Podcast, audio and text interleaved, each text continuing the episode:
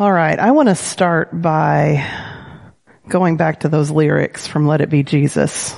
Ryan didn't know this, um, and actually most of you probably don't know this, but for our worship, we report what songs we do to CCLI.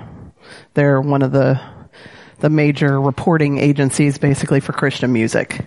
And when we put the lyrics up there, and when we broadcast through the stream, we have to report the songs that we do so that the artists that wrote those songs get proper credit and know where their music is reaching. Basically, it's a way to track. It is a way of making money, but it's a way of them tracking how far out their ministry has reached too. Um, so I report all of our songs and this morning, well, Wednesday, Ryan reaches into the box to pull out songs to start with and he's like, Tracy, looking over at me at the keyboard over there and says, what would you think about doing Let It Be Jesus? And I'm like, yeah, it's been a while since we've done that song. That sounds like a good song. Um, so I, I, agreed to do it. And of course, you know, my voice isn't the strongest that it's been. Um, dealing with the illness and everything from last month. I'm still recovering a little bit, but, uh, I agreed to do it anyway and, and give it a shot. And, uh, I just want to reiterate some of those words from that bridge. Should I ever be abandoned? Should I ever be acclaimed? So, abandoned, completely alone, or should I be acclaimed where I'm noted, noted by all of the people in society as someone of purpose? Should I ever be surrounded by the fire and the flame? All the fiery things that happen to us to cause our world just to be wrecked. Okay, we're we're used to um, going about life, and then something will just come up and wreck everything, and we think, okay, the world's ended, and then we learn to work through that, and we get over it, right? Um, but that's being surround, surrounded by the fire and the flame. There's a name I will remember. There's a name that I will proclaim. Let it be, let it be Jesus. And this all speaks to my message that I've been working on for a couple of months now. Um, what Ryan didn't know is Wednesday night at practice, we hadn't even decided that I would speak this Sunday. I've been working on this a couple of months, but those words speak to the bulk of this message, what God has given me to share with everyone this morning. Uh, pray with me now. Father God, I just praise you, Lord. I praise you for the word that you've given me to share. I praise you that you are working in our lives, no matter where we are at, whether we're abandoned, whether we're acclaimed, whether we're in the fire and flame, there is still a name that we will remember and that name is Jesus. And we will proclaim that name Jesus in our lives, no matter what the circumstances are. Father, I just thank you for this word this morning. And I ask you to move through what I've prepared and speak your words. Anything that I have put into it that you do not want me to speak, I just ask that you shut my mouth. But I ask that you open my mouth to the words that you want to declare to your people, your body this morning. In Jesus' name I pray. Amen. All right, so the title of my message this morning is Life Sentence. When we think of the words life sentence, we usually think about being trapped in prison. You see the graphic that Connie put up there. I love this graphic. Somebody who's imprisoned by their own life. The situations that we find ourselves in, the circumstances that try to come against us and try to block us from doing what God has called us to do. If you've ever felt trapped by circumstances in your life, so trapped that you feel like you are right there, that those are your hands on those bars and you're crying to get out. Those things might look like some of these things. Um, physical ailments in the body or chronic pain. I deal with chronic pain every day. So much so that at some points, a certain point in my life, I just kind of forgot that it was there. And I don't mean forgot like it wasn't, there was no more pain, but I kind of got numb to that. If you understand, if you've dealt with something on an ongoing basis so long, you just become numb to it. Um, There have been times when I've been sitting up here and, and some of you probably don't know the difference between what I play and what Elise plays. Elise is constantly moving those fingers, especially on Let It Be Jesus, which give her fingers cramps. Um, I hold chords. So I'm just holding this and then I move here and then I move here. Just different patterns. But even with the chronic pain I have, sometimes that's hard. I wouldn't even want on some days to t- attempt what Elise does because that's hard enough. Um, another thing might be a poor work environment that you're in. Maybe you've got a boss who's just completely riding you all the time, trying to get more and more out of you. I have lived for years with a boss who has asked me to do more and more and more and more, um, to the point where there have been times where I've worked 11 hour days open to close, um, doing four people's jobs at the same time and trying to juggle all of that. Um, is it fair? Probably not. Um, but I know that God has a purpose in this. I know that um, there is still a ministry for me to work through in my workplace. There are people that I can witness to, and I've seen the culture change as God has been working on me through this message. He has changed the culture in my work a little bit to the point where it's okay if I'm doing two people's jobs now instead of having to do all four. Um, I am seeing Christians in my workplace and not just people that are constantly looking at me to see what I'm doing wrong uh, all the time. Um, but your coworkers might be part of that too. You may have coworkers that are just really, really hard to deal with. Part of that might be their personality. Part of that might be just the fact that they have a job to do and they are on their deadline and they have got to get this done and they are going to bowl over anybody who is in their way and holding up the process that they are responsible for. Um, maybe you're in bad relationships with people and part of you just keeps on in this cycle of one person after another person and it doesn't have to be a romantic involvement. It can be your best friends, your girlfriends, your boyfriend, well, guy friends, okay? Um, but it could be those bad relationships that just keep failing over and over and you're like, man, am I just broken? What is the problem with this? I can't seem to make those connections, uh, for very long. Maybe it's addiction. You know, the, the common ones, drugs, alcohol. Yeah. But what about dipping into your wallet and spending money on things that you just don't need just because you think it's cool. It's a cool thing. It's new and it'd be fun to have it. Okay. Do you need it? Is it important for your life? And ultimately, will it impact what you can do for God in your life? Probably not. Probably not. That's another type of addiction. Um, but there are others even more so than that. Um, maybe another circumstance that makes you feel trapped in your life is a poor mental state. Maybe you have depression.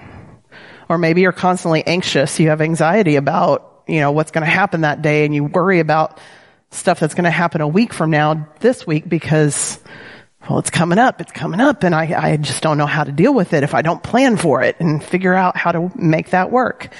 Um, maybe you have poor reactions to criticism. Um, you know, there are people in our lives that will tell us sometimes in a loving way, sometimes in a not so loving way, but they're trying to help better us. And it's a form of criticism that might be hard for us to handle, um, for us to react to, and and it really takes some time to process um, that criticism and and grow from it. Try to figure out what you can learn from it. Um, there's also uh, just a complete inability to cope with major life events that come along that just destroy everything that you have.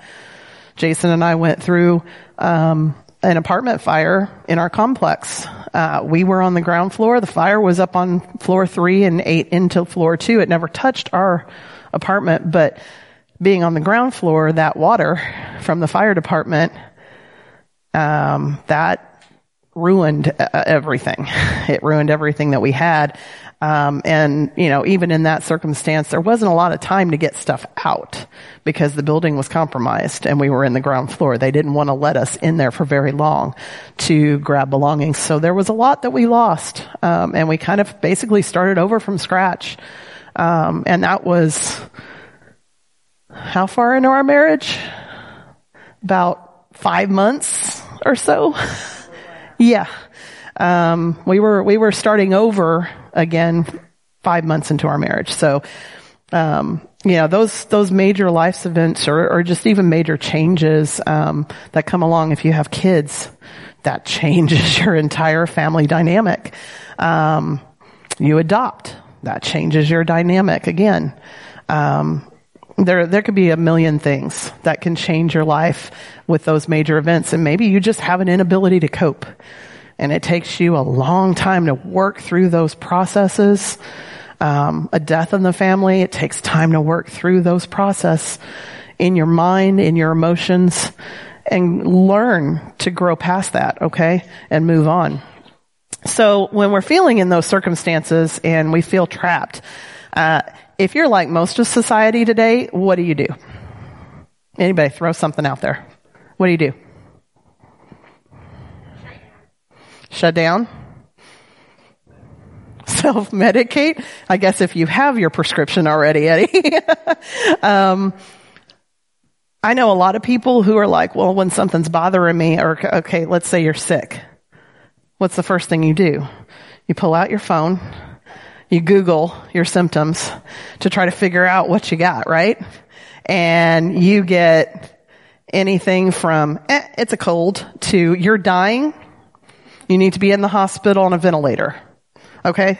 Spectrum, right? You get a spectrum of results for some symptoms that you have and that can cause panic. So just because I'm the curious sort of person that I am and I like to do a little research, I Googled feeling trapped in my life. Got a couple of, uh, of various results. Uh, one of the first ones that popped up was a, a website called lifehack.org. Um, it offered nine, nine steps to um, deal with feeling trapped. Number one, live a lifestyle you can afford. Okay. Decent advice. Two, be aware of your power and take responsibility because some of us has tr- have trouble taking responsibility for when we make bad decisions, right? Um, number three, find a new job. That didn't settle so well with me because I'm thinking, okay, my job is really rough and I don't think I'm just supposed to go and, and find another job. Uh, number four, realize that life responds to you. Now I'm thinking, okay, this is getting a little new agey on me. This is not quite my cup of tea. Number five, start to live a healthy life. Oh, okay. I can get behind that one. Diet, exercise, things that'll make you feel better physically so that maybe you will feel better about things that are going on around you. Uh, number six, follow your passion. I can definitely get behind that if your passion has to do with ministry for Christ. I will get behind that 100%. Uh, number seven, be honest and learn to say no.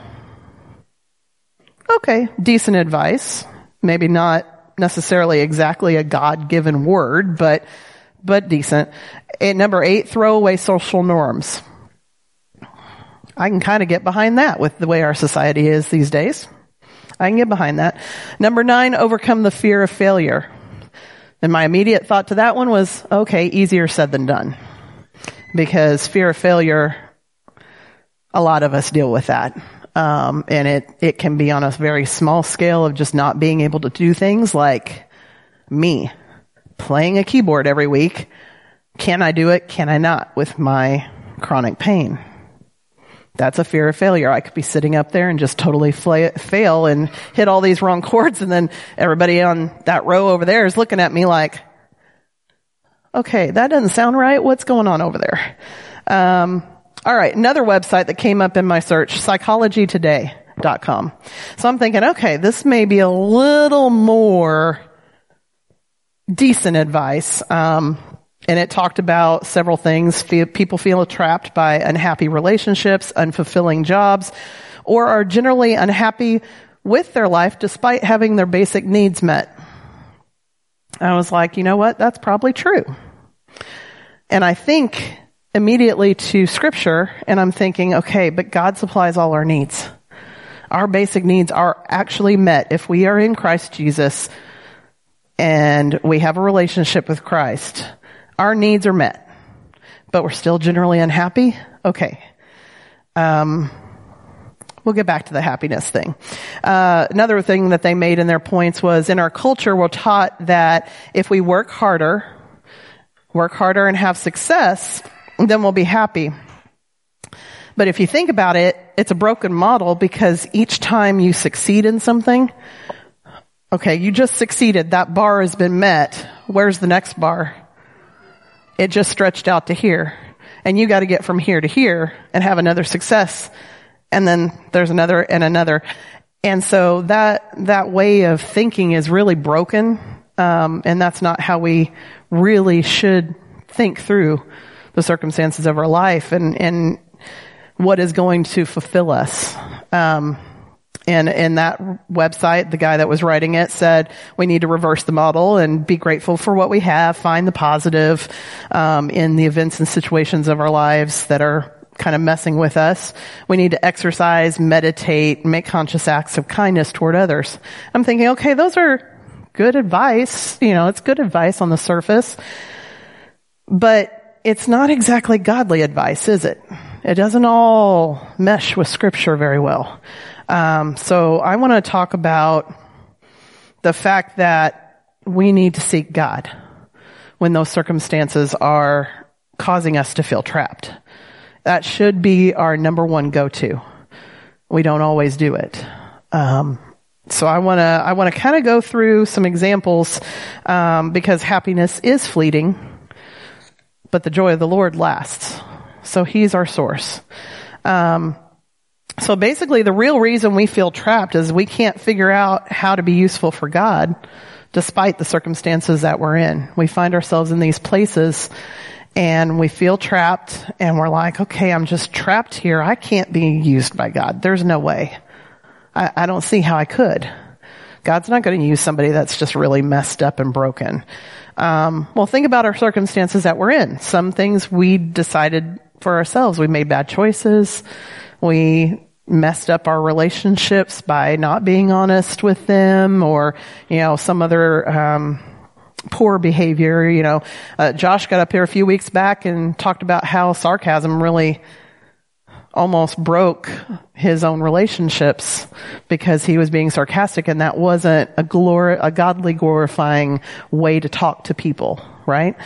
Um, some are caused by others around us. You know, our, we can't control our boss. We can't control our coworkers. We can't control our friends, even though they're probably closer to us than that boss and coworker would be. Um, some, however, are orchestrated by the principalities at work in the earth because we live here in a world full of sin. Okay? I want to go to Ephesians 6:12. For our struggle is not against flesh and blood, but against rulers, against the authorities, against the powers of this dark world, and against the spiritual forces of evil in the heavenly realms. That says a lot, and that is scripture. We do make mistakes and we cause some of own, our own problems that we have to deal with. But there is an enemy. He is real and he has dominion here freely to try to persuade us to not do God's work. That is his goal. He wants to stop us from doing God's work. Because God's in heaven, he's using us as his body. These are his hands, these are his feet. This is his body. You're his body. He uses us in this world and the enemy does not like that. And then some of our circumstances are even a little bit different. Some things, um, no matter whether we cause them or the enemy caused them to be, God still allows them to be in our lives because they are things that will help us grow eventually. um, as we work through that with God. Uh, go to Romans eight twenty eight. And we know that in all things God works for the good of those who love him, who have been called according to his purpose. So right there, God has called us according to his purpose, not our purpose, not whatever I want to do, not that I want to go out and eat or I want to go to an amusement park. He's called us for his purpose. And that trumps anything that we would want to do on our own. Um, so our hope in these circumstances that make us feel trapped, our hope is that God will use us right where we are, effective for His glory in the midst of our prison. Okay? God can, let's talk about what God can do. God can lessen the circumstance. He can make it a little easier to cope with. Um, some of those things might be through medicine, support groups, other people coming along beside us and praying for us. Um, God can lessen those circumstances for us and make them not quite so hard for us to deal with. But that means we have to talk to Him. We have to go to Him in prayer and ask for help. Um, God may choose to break us out of the circumstances altogether. I had a really huge section in my notes and I last minute yesterday decided to take it all out um, because it was just bogging down everything that I really wanted to talk about. Um, but it was about Peter and the story of Peter um, in Acts 10 through 12. He goes to a man's house named Cornelius and Cornelius had a vision from an angel of the Lord that told him to go get Peter um, he sent men. Peter came. They were Gentiles. Okay. They were Gentiles. They were not Jews. But this man Cornelius prayed to God. He knew that God was real. He prayed to God. He gave alms to the Jew, Jewish people, uh, Jewish Christians in his community. And um, even though he was a Roman soldier, his whole household kind of followed along with him because he was the ruler of his house. Um, and they kind of all believed that same way because he believed. Um, Peter came, gave a message. First Gentiles are won over uh, by the power of the Holy Spirit coming down in their midst, and they start talking in tongues, just like the first early apostles got after Jesus' death and resurrection. This is an amazing thing, and I suggest that you read it, but God can choose to break us out of our circumstances because right after that event, Peter speaking to the Gentiles, we get to Acts 12, and King Herod throws Peter in prison. And he's in prison. He didn't do anything wrong. He was just taken because, hey, Herod's got to have somebody to put up after Passover in front of the Jews to decide whether they hang him or crucify him or whatever they, you know, punishment might be. Um, you know, he's got to have somebody, so he takes Peter. And Peter's in prison, and, uh, an angel of the Lord comes into the prison, touches his side while he's trying to sleep, and it describes that there are soldiers literally on both sides of him laying on the ground. They are asleep. But there are two soldiers right next to him on the ground. He's in between two soldiers, and the angel of the Lord wakes Peter up, lets the chains fall off him, never says that they came open. Eh, I don't know. They just fell off. Um, and then what, the angel says, follow me, and Peter says, okay and follows him out. And it actually says in scripture in that, in chapter 12 that Peter thought he was just having a vision because he was used to having visions. He was used to hearing from the Lord in dreams and visions. And he thought this was another one. Not until he got out of prison did he actually understand, oh, I'm not in prison because the angel of the Lord just left and I'm out. Okay. So we know from history, God can choose to completely take us out of our prison, out of the place that we feel trapped. He can do it. But the important thing is whatever God chooses to do in our time of need, it will bring glory to himself. It will bring glory to him and give us a way to minister for his kingdom.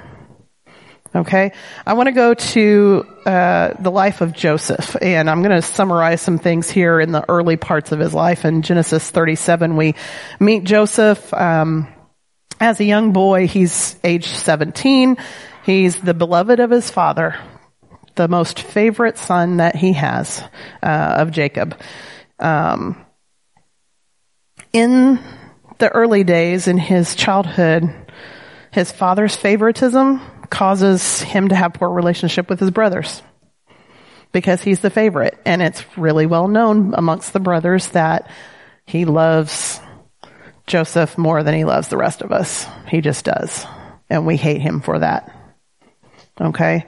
They grow up knowing that he's the favorite and we're never going to get to that place of favoritism. We're, it's just not going to happen. Um, so Joseph is now in poor relationships with his brothers. Um, Joseph, because he is the favorite of the father, he does the youthful thing when there's trouble out in the fields and tells his father that um, his brothers weren't doing whatever it was that they were supposed to be doing. Something was wrong. Gives a bad report to to Jacob, and so you see a couple things in that about Joseph. He's trustworthy to tell his father the truth. Okay, uh, but now he's causing his own poor relationship with his brothers too. He's making it worse, right? Um, then God gives Joseph a dream. Well, actually two dreams. Uh, the first one is that his brothers would bow down before him. Uh, and of course he tells his brothers. And I'm thinking, Joseph, what are you doing? Why are you telling your brothers that they're going to bow down before you when they already don't like you strongly? And, uh, you know, but he does, um, cause he just can't hold that kind of thing in, right? That's God's vision. God gave me this dream. He gives him a second dream. And in Joseph's second dream, now not only are his brothers bowing down before him, but there are two more as well, which is his father and mother. Um, now there's 11, or no, 13 bowing down in front of him. Um, God is is doing something in Joseph. He's giving him dreams to show him what is going to happen in his life. But I guarantee you at this point, he had no clue what God was actually, how he was going to make that happen. Okay. He didn't have a whole plan like, okay, Joseph, this is what's going to happen. You're not going to like it. This is what's going to happen. You're not going to like that either. And this is what's going to happen. You're probably not going to like that even more than those other two, but eventually this is where we're going to get to. Didn't show him all that. He gave him a dream that said his brothers were going to bow down before him and then the rest of his family was going to bow down as well. So they're out in the field one day and his brothers are really mad. We don't know exactly what happened that day to cause it to be this day, but they're out in the field, they're having lunch, um, and they're they're talking amongst themselves, and they decide that, hey, you know, when Joseph gets out here, in the field because he was he was lagging behind. Probably stayed to talk to dad and uh, didn't get out there with them when they left for the fields. Um, Jacob actually sends Joseph out into the field. Little does Jacob know that this is going to all transpire in his life, but the brothers conspire to sell Joseph, we know, into slavery. Okay. Not only do they sell him into slavery, but then they take uh, Joseph's coat, if you remember, that his father had made for him, soak it in in blood, and then take it back to his father and say, uh, "Dad, is this not your son's cloak? Um, we found it out in the field. Found, yeah." Um, and so they tell, basically convince Jacob that he's dead and don't tell him that they sold him into slavery, of course, because then they'd be in some hot water too. Um, we know from the story that Joseph is traded to Egypt and is sold into Potiphar's house. Um, Potiphar was Pharaoh's officer. He was the captain of the bodyguard. So we're talking like head of the secret service. All right. For the Pharaoh. Um, Potiphar it says in, in chapter 39, sees that the Lord is with Joseph and how the Lord causes all that he does to prosper. So, okay, Joseph's in a bad place. He's been sold into slavery and yet he's prosperous because he still seeks God. Some of us could have been sold into slavery and just, you know, forget it. I'm not doing anything. I resist. And what happens when you resist? It can make things even worse. You could get beat, whatever they did back then. I'm sure it was not good. Uh, but Joseph saw, well, hey, I need to survive this. I don't know why this is happening to me. I don't get it, but I need to survive. So I'm going to stay true to God. I still know God. I know He wants something good for me. I just don't know what it's going to be because I don't get this. This doesn't line up with that dream of my family bowing down to me. I, I would have to be way up here for a whole family in another country at this point to bow down to me. But Joseph's way down here, okay? Um, so God saw where Joseph was and he knew the hearts of his family. He knew that his brothers would have it in for him. He knew where they were. God knew that Joseph couldn't be used at home in his family. So he made a way because he knew the hearts of the brothers. So he made a way for Joseph to be relocated basically. Um, because he knew that there was another purpose. There was a purpose years away and it was going to take place somewhere else. God allowed their decisions in his family to move Joseph into place where he needed to be, even though it didn't appear like that was a good situation at all for him. Let's go to Genesis 39 verses 1 through 6a. Now Joseph had been taken down to Egypt. Potiphar, an Egyptian who was one of Pharaoh's officials, the captain of the guard, brought him from the Ishmaelites who had taken him there. The Lord was with Joseph so that he prospered and he lived in the house of his Egyptian master. When the master saw, when his master saw that the Lord was with him and that the Lord gave him success in everything that he did, Joseph found favor in his eyes and became his attendant. Potiphar put him in charge of his household and he entrusted to his care everything he owned. From that, the time he put him in charge of his household and of all that he owned, the Lord blessed the household of the Egyptian because of Joseph. The blessing of the Lord was on everything Potiphar had, both in the house and in the field. So Potiphar left everything he had in Joseph's care. With Joseph in charge, he did not concern himself with anything except the food he ate. And I read this and I know the story. But that really struck a chord in me. I'm like, really? Potiphar didn't care about anything now except what he ate? Like that's, that's insane. You have a slave that you just bought in your house. But because you recognize that he is prosperous because God is with him, you decide to put him over. So Joseph went to being in his family, sold into slavery, and now he's elevated a little bit over a household. But this is just Potiphar's house, right? Okay. God can, my first point, my, uh, you know, we're supposed to have the major points. This is my first major point. God can use us where we are. There's no need to wait for circumstances to change. Joseph didn't say, hey, I'm a slave and now I'm over this household. I'm not going to do anything. I'm just going to do the bare minimum.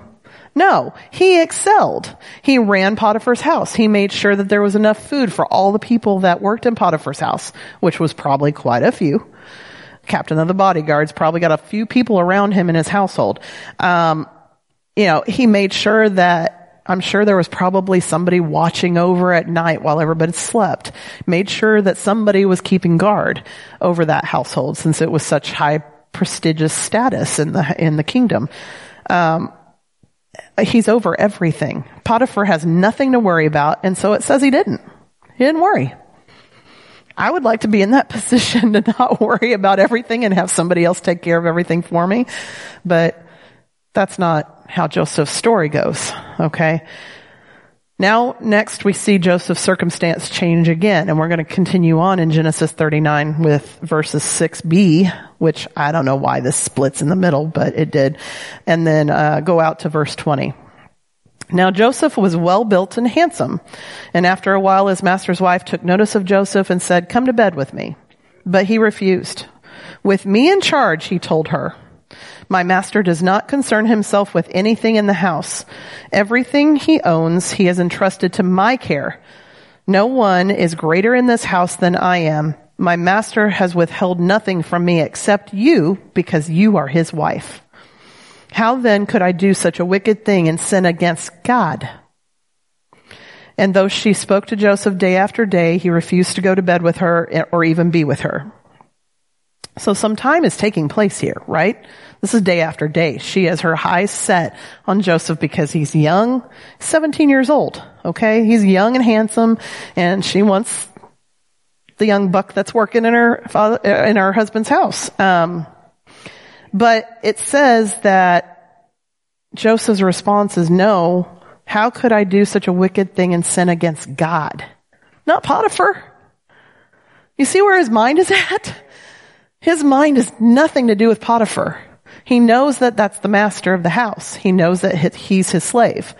But he doesn't worry about Potiphar. He worries about God and what God thinks. So he is literally doing God's work because he has focused everything that he is responsible for to be glorifying God. So let's continue on verse 11. One day he went into the house to attend to his duties and none of the household servants was inside. She caught him by his cloak and said, come to bed with me. But he left his cloak in her hand and ran out of the house. He knew he was not going to be trapped by this woman. Verse 13, when he, when she saw that he had left his cloak in her hand and had run out of the house, she called her household servants. Look, she said to them, this Hebrew has been brought to us to make sport of us. He came in here to sleep with me, but I screamed. When he heard me scream for help, he left his cloak beside me and ran out of the house. She kept his cloak beside her until his master came home. Then she told him this story. That Hebrew slave you brought us came to me to make sport of me. But as soon as I screamed for help, he left his cloak beside me and ran out of the house. When his master heard the story his wife told him, saying, this is how your slave treated me, he burned with anger. Joseph's master took him and put him in prison, the place where the king's prisoners were confined. Not exactly a better place to be. He went from family to slavery to head of household. Now he's in prison. He is on the floor. This is as bad as it gets, other than death, I guess. Um, Joseph's in, confined in prison. He's not done anything wrong. He didn't do anything wrong in God's eyes, for sure. He did what was right. Um, he literally only did the thing that he was supposed to do and someone else just told a story, told a blatant lie because he rejected her and now he's in prison. This brings me to our second major point. God sees us in our circumstances right where we're at and what we're going through. We are absolutely not alone. He sees us in our circumstance right where we're at and what we're going through. Doesn't matter what it is, what that circumstance looks like. If we feel awful about that situation, doesn't matter. He sees us. He knows how we feel and we are not alone. And it's not like, okay, God's standing over here. Uh-uh. He is right here. God is right next to me. And he, I dare say, might even just have his arm around me, holding me up when I am in the pit and have no clue how to get out. And he's doing exactly the same thing for you. He is standing closer than air. Okay? Closer than air that we breathe. He is right around us. And he is right there no matter what it is that you're going through. See, God had this goal for Joseph. His goal was for him to rule and reign and gave him a dream at age 17 that said his family was going to come and bow down to him. He was going to be elevated into such a place of power that people would come to him and bow down. So now that he's in prison, how in the world is that going to happen? He's not high. He's very, very low. When God has a goal in mind for our lives, I want you to know it does not matter whatever is going on in our lives. It really doesn't matter because God's plan will come to pass. It will. It just might take a while to get there. And in order for us to get to a position that is higher, that has impact the way that we think it should, um, we might have to be brought really, really far down. We might have to be broken and crushed in circumstances um, to actually get us there because sometimes um, God, you know, God has a bigger plan. He knows how we're going to get from point A to B. We just don't see all the little ups and downs. It's like a roller coaster right now in Joseph's life, right? He was, he was on his way up. He's got his family and knows exactly what his life looks like. And then, shoom, he's down into slavery. Then he was elevated up. He's going up another incline. He's over the top of this head of the household. Now, shoom, an even stronger descent. He is positionally low. He is brought low as low could be and still be alive because God wanted to elevate him again to accomplish his purpose, but he had to bring him, he couldn't do what he was going to do in Potiphar's house. He had to be somewhere else. So when he got thrown into prison, he went to Pharaoh's prison. All right. Potiphar didn't have his own jail. Potiphar was Pharaoh's bodyguard. So where's he going to go? He's going to go to Pharaoh's jail, right? Okay. So, um, this, this whole being brought low seems contradictory, right? If God's going to do something, He's going to bring me right there, right? No. It seems contradictory to us um, when we feel attacked in our life, um, when those situations are going around and around and causing us to feel trapped, and things might be taken away from us or destroyed completely that's when we have to recognize that those things mean a lot to us, but they don't bring glory to God necessarily. Okay. Um, so he's got to take some things away sometimes and break us a little bit for us to be able to kind of get with the program, right? Um, things that will help change us and make us grow into the person that he needs us to be in order to accomplish what he wants to do. God's ways are different from ours and he will still use us no matter what as long as we are seeking Him and, and trying to be useful for Him. So let's go to Isaiah 55 verses 8 through 11. For my thoughts are not your thoughts, neither are your ways my ways, declares the Lord. As the heavens are higher than the earth, so are my ways higher than your ways, and my thoughts than your thoughts. As the rain and the snow come down from heaven and do not return to it without watering the earth and making it bud and flourish so that it yields seed for the sower and bread for the eater. So is my word that goes out from my mouth. It will not return to me empty, but it will accomplish what I desire and achieve the purpose for which I sent it.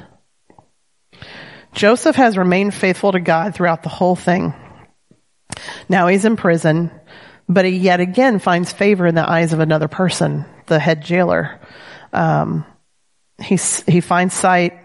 Uh, fa- he finds favor in the sight of the chief jailer in Genesis thirty nine twenty one. I don't have that verse, Connie.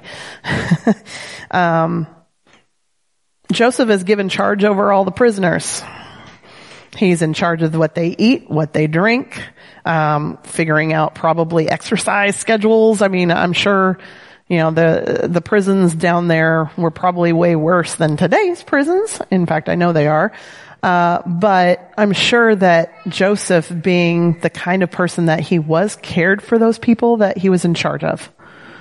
I know that he would have had their well-being in mind, so he probably would petition the jail, the chief jailer to make sure that they had some form of exercise, some some kind of regiment throughout their day. Right? It wasn't just going to be sitting in on the floor in their cells all day long.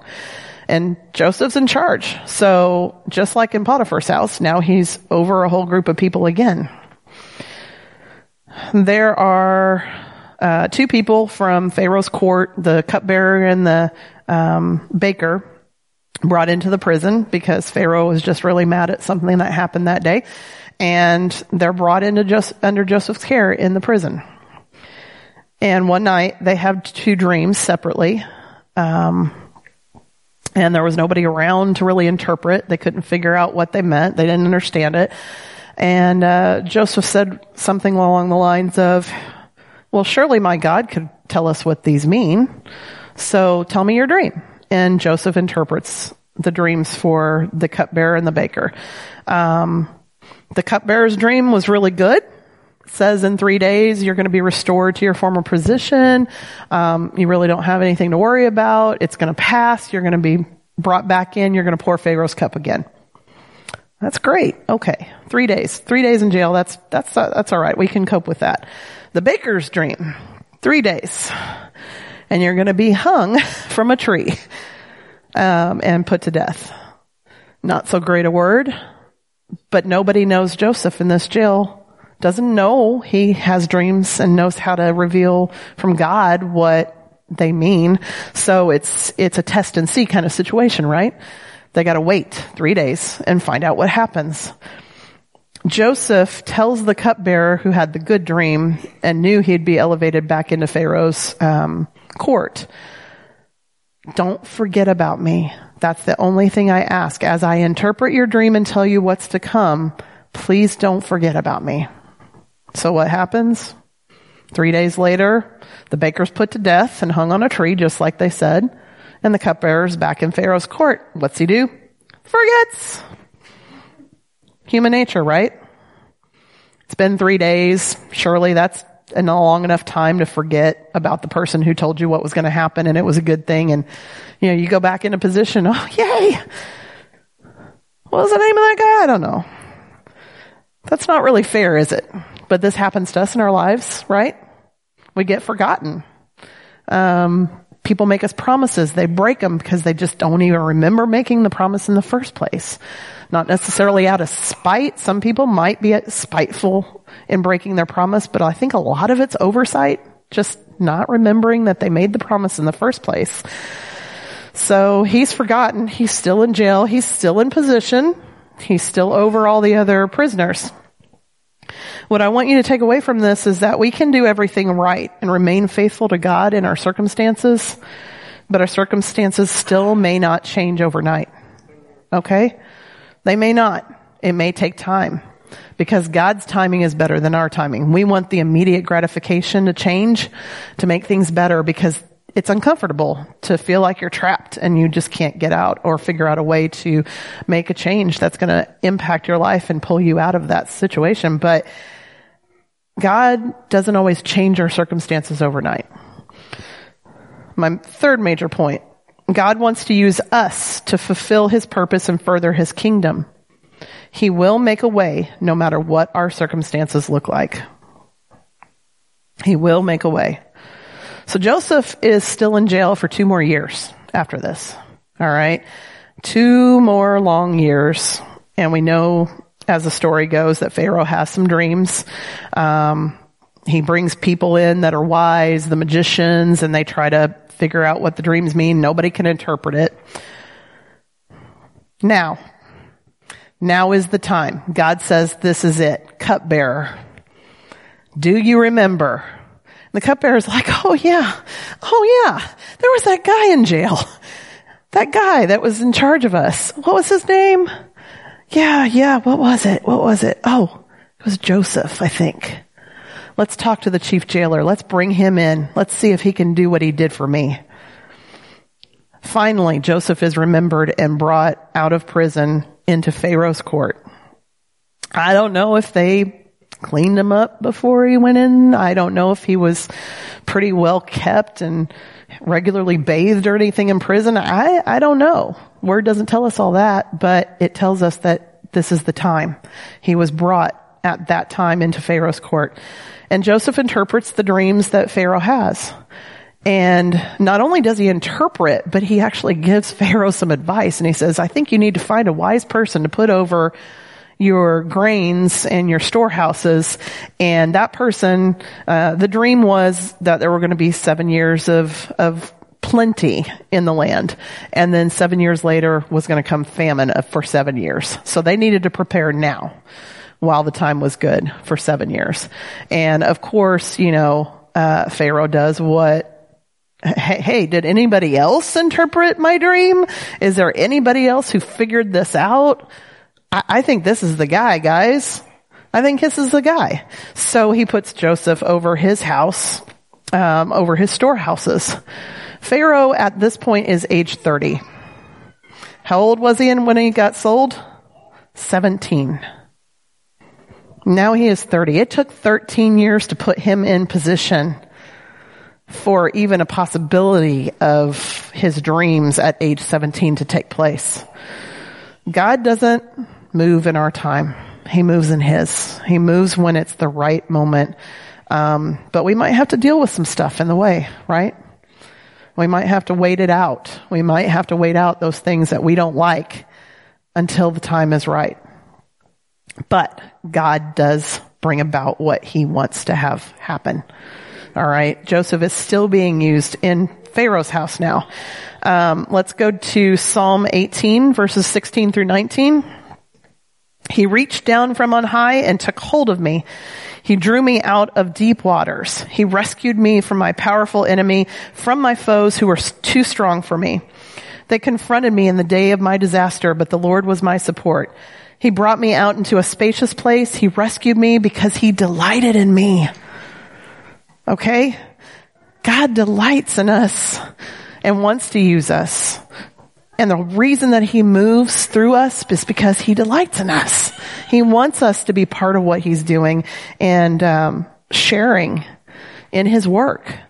Um, if Joseph had expected God to move him into ministry when he had those dreams at age 17, I'm pretty sure his expectations of what that was going to look like were totally crushed by now. This is 13 years later. And he went through a lot of crushing a lot of down downhill slides and now he is brought up higher than he ever would have been. Not in his father's house, not in Potiphar's house, now he's in Pharaoh's house. This brings me to my fourth point. God wants us to learn how to walk with him in ministry even when our circumstances don't meet our expectations of what that looks like. Joseph had many expectations throughout his lifetime so far in his 30 years fail. He didn't want to be betrayed by his family. He didn't want to be sold into slavery. I'm sure he didn't want to be sent to prison wrongfully. Absolutely positive of that one. Uh, I'm sure that he didn't want to be forgotten by the people that he helped. That he spoke into their lives and tried to, you know, impact them for change I know he didn't want to be forgotten for that long. Joseph's family, we know, comes to Egypt uh, during the time of famine after those seven years. So Joseph is 30 when he's put over Pharaoh's storehouses. Seven years of plenty. So he's 37 now. And his family come looking, and of course the brothers come first.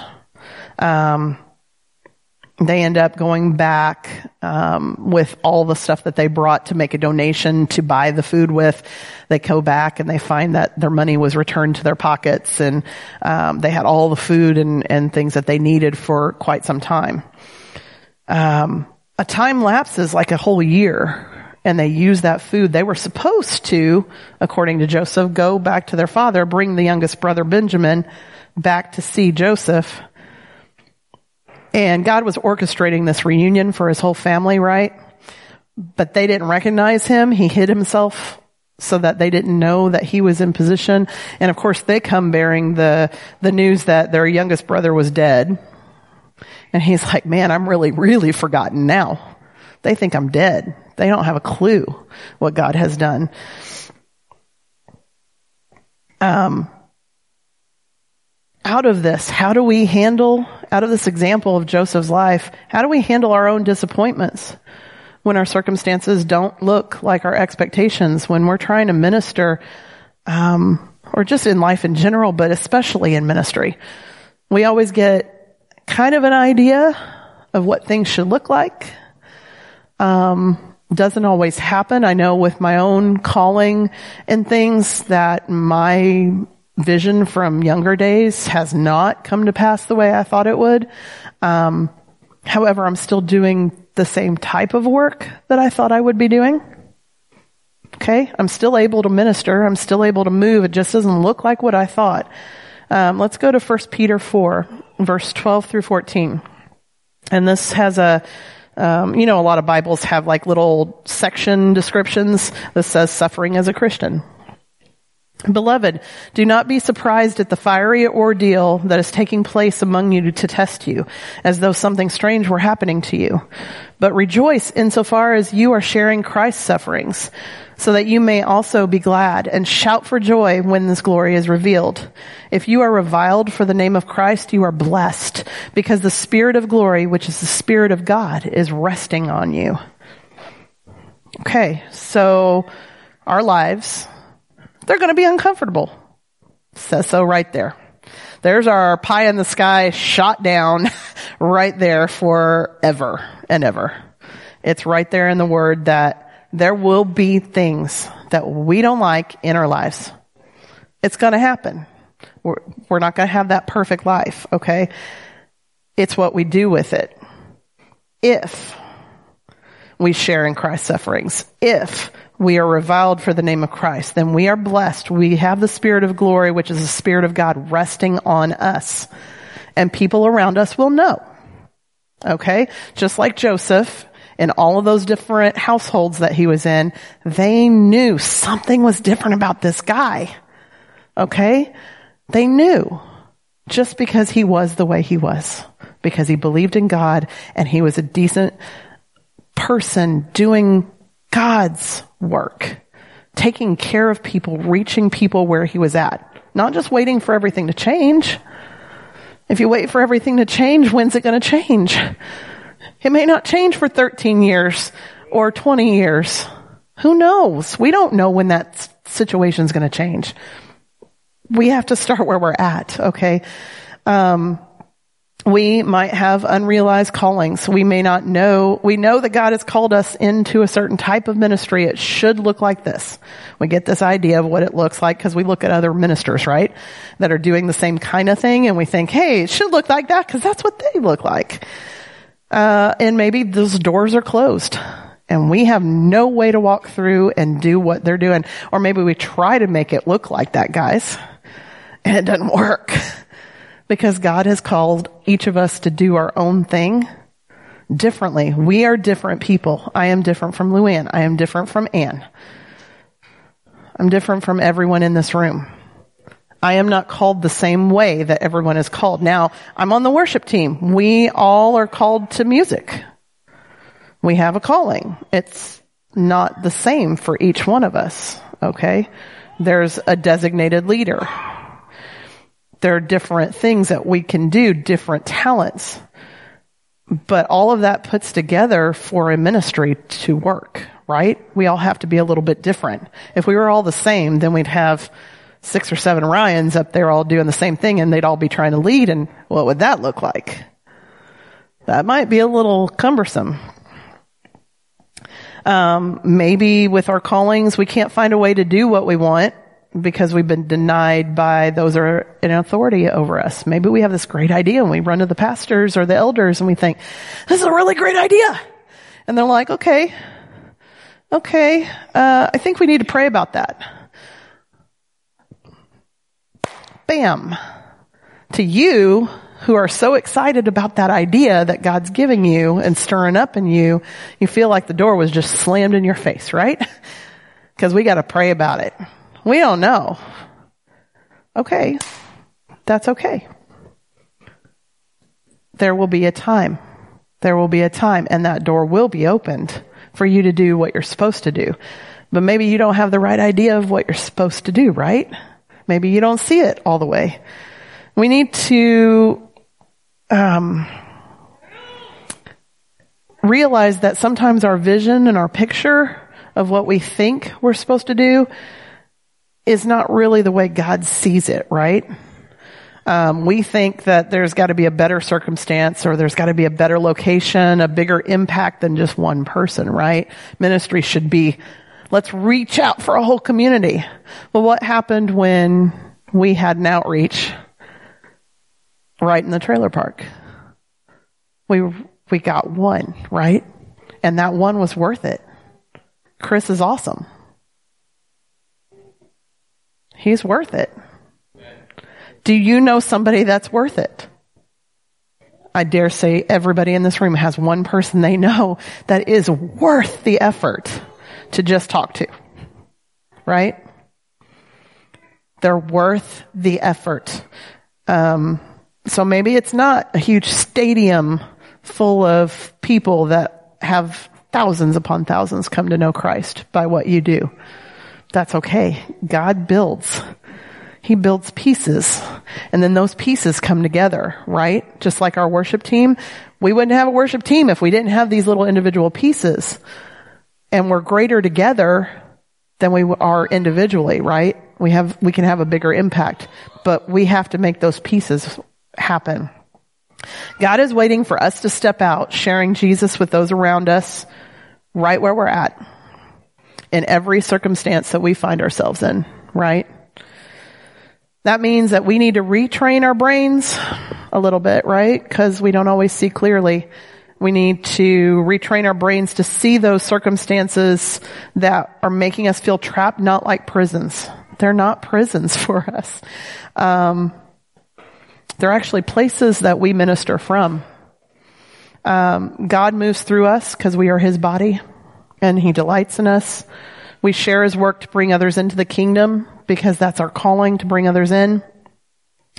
Uh, we share in his work to further discipleship with believers that have already come to know Christ, um, to bring growth in the body. But we may share in the suffering a little bit too. Life might be difficult. Um, there might be obstacles in our way, uh, people in our way. But what we need to understand in all of this is that those challenges are not our prison. Okay, this is not a prison built to trap, you know, my circumstances are not to trap Tracy and not make me effective and to keep me from doing God's work. Those challenges are actually um, something that Pastor Rod shared with my husband um, years back. Um, he said, "Your your situation, your circumstance is not your prison; it's your dressing room." It's the place that you are prepared to do the work that I'm calling you to do. It's the place where you get a story.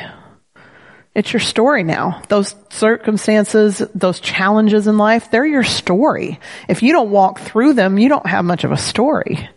I mean, really, you're not going to relate to other people that are going through similar situations or, you know, maybe not even similar situations, but just can kind of understand um, when you share your story. Um, so, with that all in mind, let's recap the main points. God can use us where we are. There's no need to wait for a circumstance to change. You just have to get started. Share yourself, share your story with one person and see what you can build. That's ministry. God sees us in our circumstances right where we're at and what we're going through. We are not alone.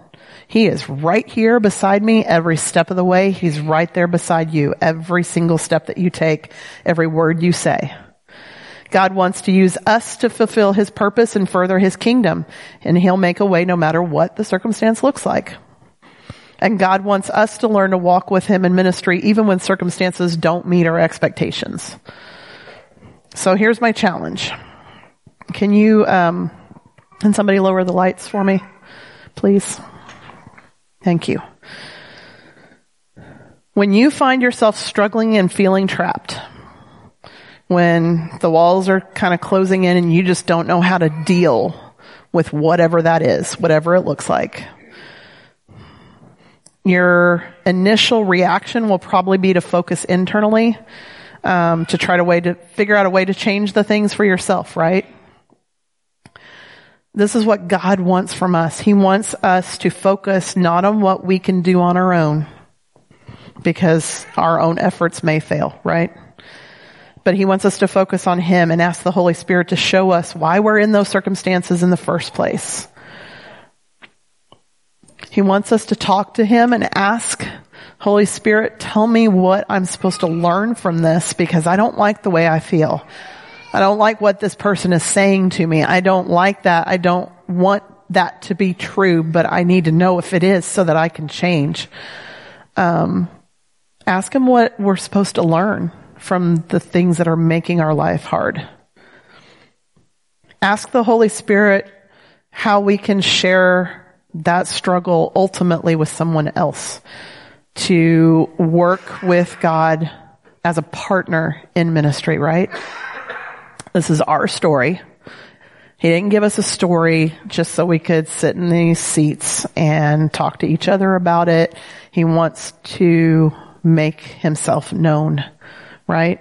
He wants us to take this out and we are called to tell others. I want you to think about with your life and I, and the title of my message that I brought up from God's perspective. We're not in a prison, okay? This isn't a life sentence meant to drag us down and make us depressed and make us anxious about what's going to happen. From God's perspective, our life here on earth is a sentence but it's our sentence of time that we have to live here on earth before we reunite with Him, right? That is our home. Um, he wants to bring us home, but we have a sentence of time that we are going, we, know, we don't know the time where we'll be taken away from this earth. So that's our sentence. But our sentence, God sees us in, as we live that, that life here on earth and he wants us to see the opportunity that he provides in that to bring life to us and to those around us. Okay? It's a different way of seeing the term life sentence, but God is full of life and he wants to bring life in each of us and reach out to other people to bring life in the middle of their circumstance. Um, so just like when Joseph was enslaved or in prison, we have a choice when we feel like we're trapped to just wallow in it, feel sad for ourselves, feel sad for that circumstance, or we can choose to say, Holy Spirit, what do you want to do through this? What do you want me to learn? What do you want me to tell other people about this, this kind of situation? Where's the life? God, where is the life in this? I need to see the life because that's what's going to bring us out of that mentality of feeling trapped to be able to move in ministry. So with that in mind, I just ask everybody to bow their heads. We're going to pray about this. Father God, I just thank you for this word. I thank you that you have come in the form of your son, Jesus Christ, to earth to live a life here and be resurrected again to show us what life can be. I ask you, Lord, with everybody in here, no matter what our circumstance looks like, speak to us, Holy Spirit. Show us what it is you want us to learn from these trials through the temptations, through the things that are out of our control, and through the, the taking away of things that we would want to cling on to.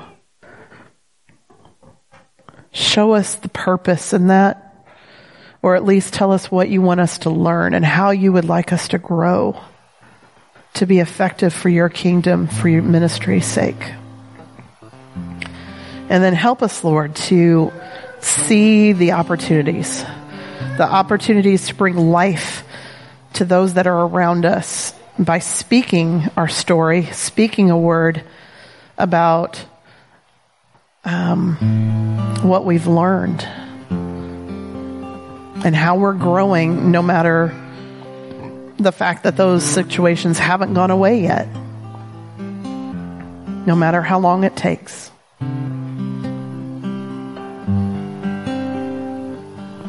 If anybody wants to come forward, I ask you to come forward, and pastors and elders or me will pray over you. Don't let this opportunity pass you by to deal with the circumstance that's making you feel trapped today and to get a way clear.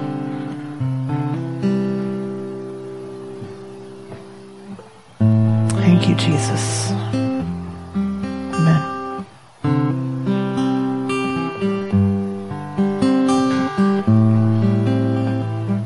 Praise the Lord. What an awesome word.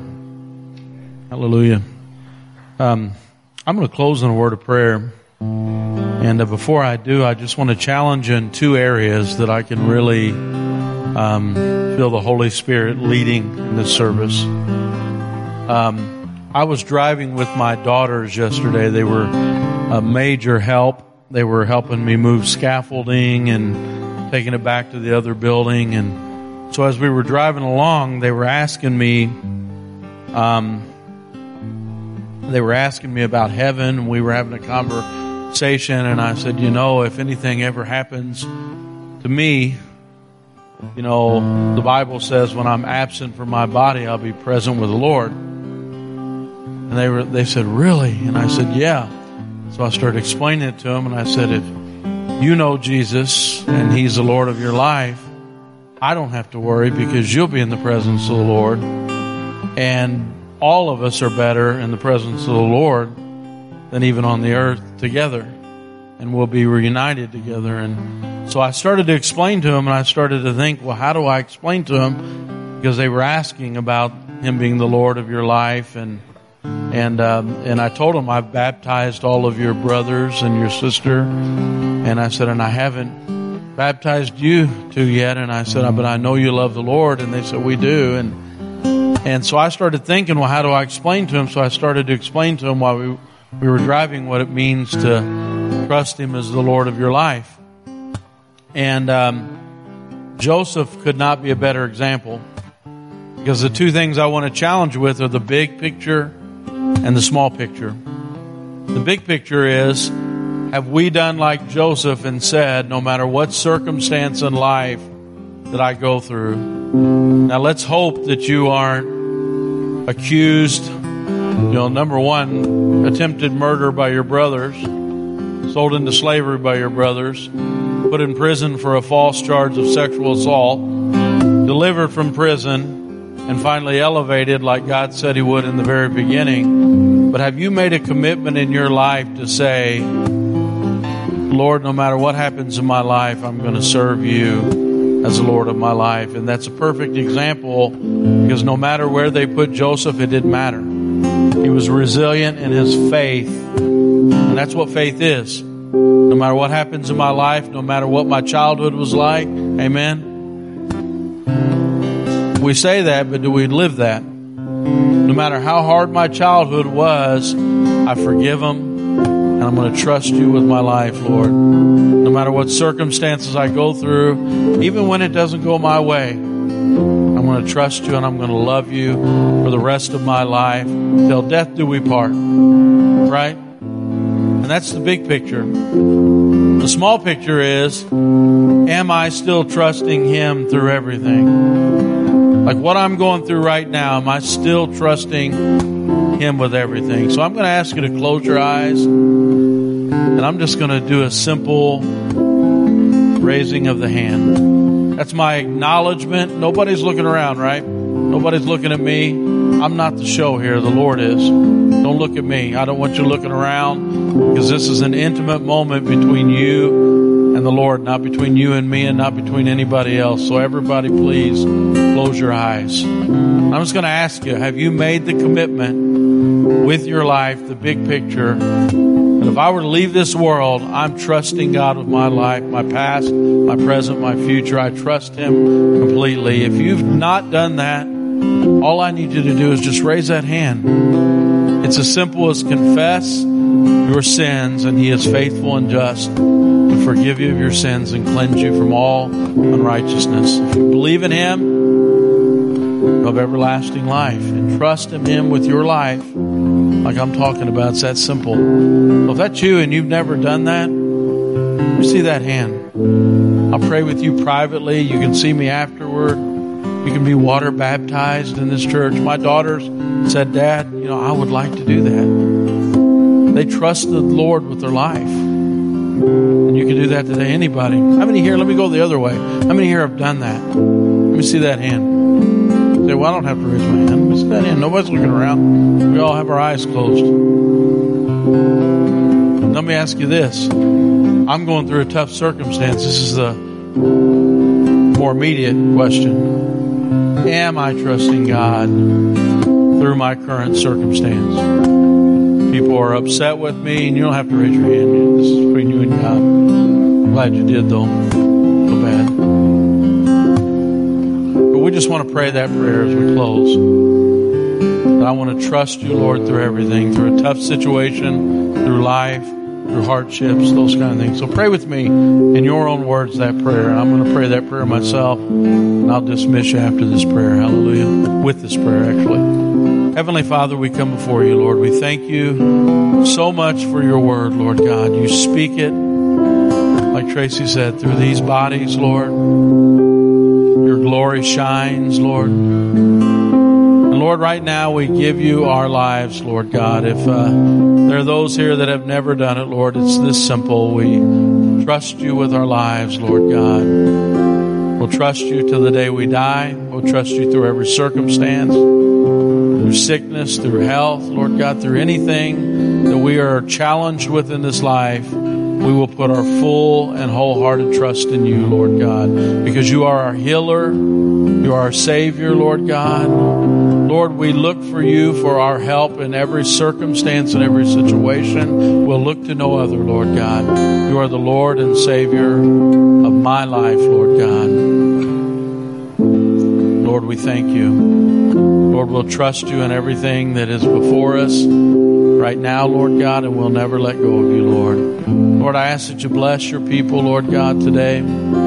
Put your hand upon them, Lord. Let your light shine through them, Lord God. Let them be used by you every day of their life, every circumstance, every prison, Lord God, every mountaintop, Lord. Your light is going to shine through your people, Lord. And we thank you, Lord. Father, let them come out of their dressing room, Lord, ready, Lord God, for what's before them.